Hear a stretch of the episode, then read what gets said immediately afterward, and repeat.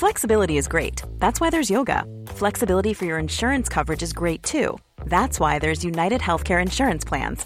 Underwritten by Golden Rule Insurance Company, United Healthcare Insurance Plans offer flexible, budget friendly coverage for medical, vision, dental, and more. One of these plans may be right for you if you're, say, between jobs, coming off your parents' plan, turning a side hustle into a full hustle, or even missed open enrollment. Want more flexibility? Find out more about United Healthcare Insurance Plans at uh1.com. Welcome back to 929, the award winning podcast from Fiverr.com. Fiverr is the freelance marketplace where you can find all the talent you need in one place. And I'm your host, Ishan Akbar. I hope you're ready for another short, sharp burst of entrepreneurial advice from another successful business brain. You are? Then let's begin. My guest this week started her journey to success at her kitchen table. That's where she mapped out her plans for the Cambridge Satchel Company, a brand she started with her mother.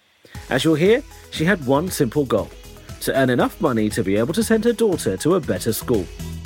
She started the company with just £600. Five years later, it was worth 50 million. Let's hear how she did it as we welcome Julie Deane to 929. So tell us how that's worked for you and the Cambridge Satchel Company. How have you taken it one step at a time? What's the story? I think there have been various pinch points. Let's play it down and say pinch points. uh, there have been a few um, challenging periods when, if I had not taken things one step at a time, I think my head would have exploded. Mm. So, you know, as a long term strategy, that's not ideal. So, in the very beginning, the business was set up so that my children could have a great education. I wanted to pay for them to go to a really amazing private school that's close by. And um, private schools are really, really expensive. Yeah, and uh, when you have two children, that's that's doubly really expensive. And my challenge was to set up a business that would finance that. And I only had the period of um, the school summer holidays to get it up and running and a starting fund of £600 seed capital it is now that I've been around the block a few times with investors I know the terms and it, it would be easy at that stage to be very very overwhelmed and this is where this taking things one step at a time uh, was really was was absolutely key. How and why satchels? When you were thinking, what business should I go into? Why did you particularly focus on satchels? I'm a big fan of lists of 10 things. Okay. and so, you know, when it was, well, I'm going to, to try and start a business, having a list of 10 things that I thought that I could do or start. And again, I'm very lucky because I'm an easily irritated person. Okay. and so, so satchels were on there because earlier on in the year, I had been driven absolutely mad with school bags breaking yet again. Right. Some rubbishy piece of zippery, you know, that that has been bought from well, I, I don't want to say oh, it, I was hoping we all would. know where it would bought from.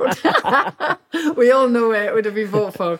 And what a surprise. It wasn't built to last. And so, you know, yet again, you're going for another school bag. And and then you've got those whole elements of if a school bag is made of of something that's like a nylon material, it's going to look grungy and you can't clean it and make it look nice again, or it's going to have something on it that then they don't follow that team anymore, or they don't like that thing anymore. So I just thought I'm I'm just so over this. When I was in school, I had a satchel and it lasted me for about you know 10, 12 years, and it was something I didn't have to think about.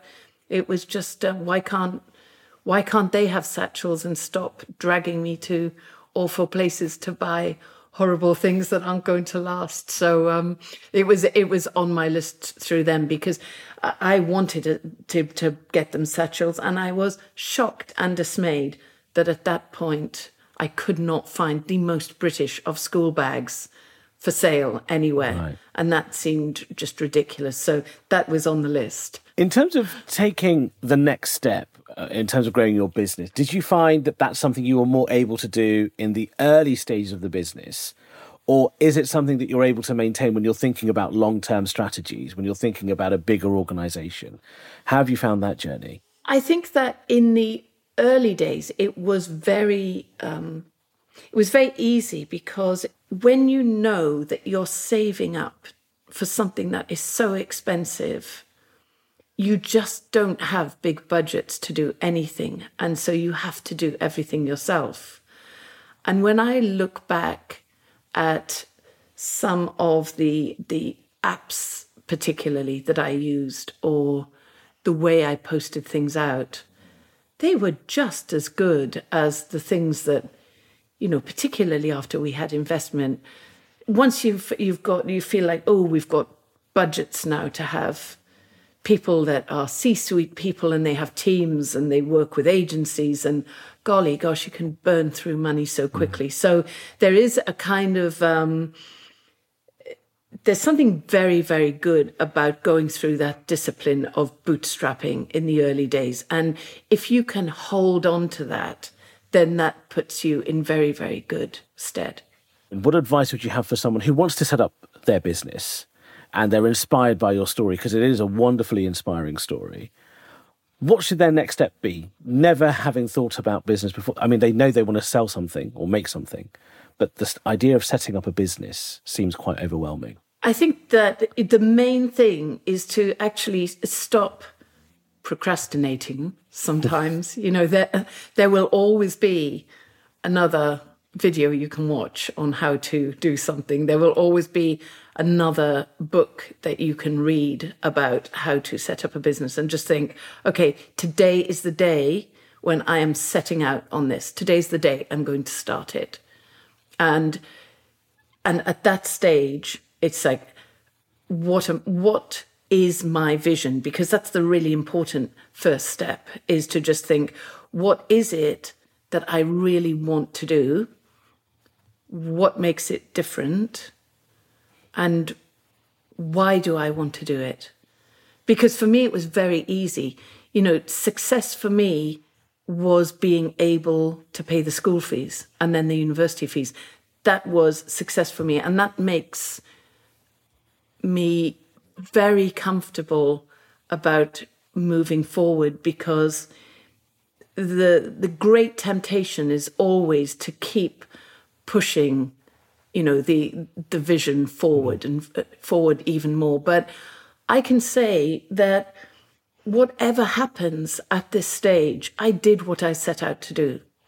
So cambridge satchel is a success. So what's next? What's next for you then with the uh, cambridge satchel company well you know this pandemic has been incredibly challenging you know for all those people out there who have um, shops conventional, non digital, non online shops. What a nightmare. You know, they're open, then they're closed. That's been quite, um, quite difficult.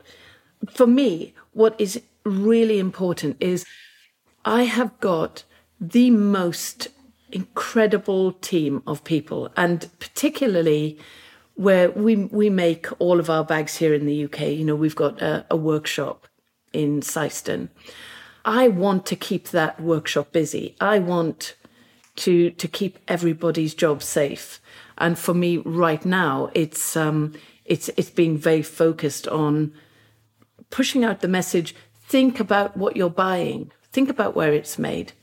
You know, and and helping not only Cambridge Satchel but other British businesses recover in whatever way I can. That's what's the next thing on, on my horizon.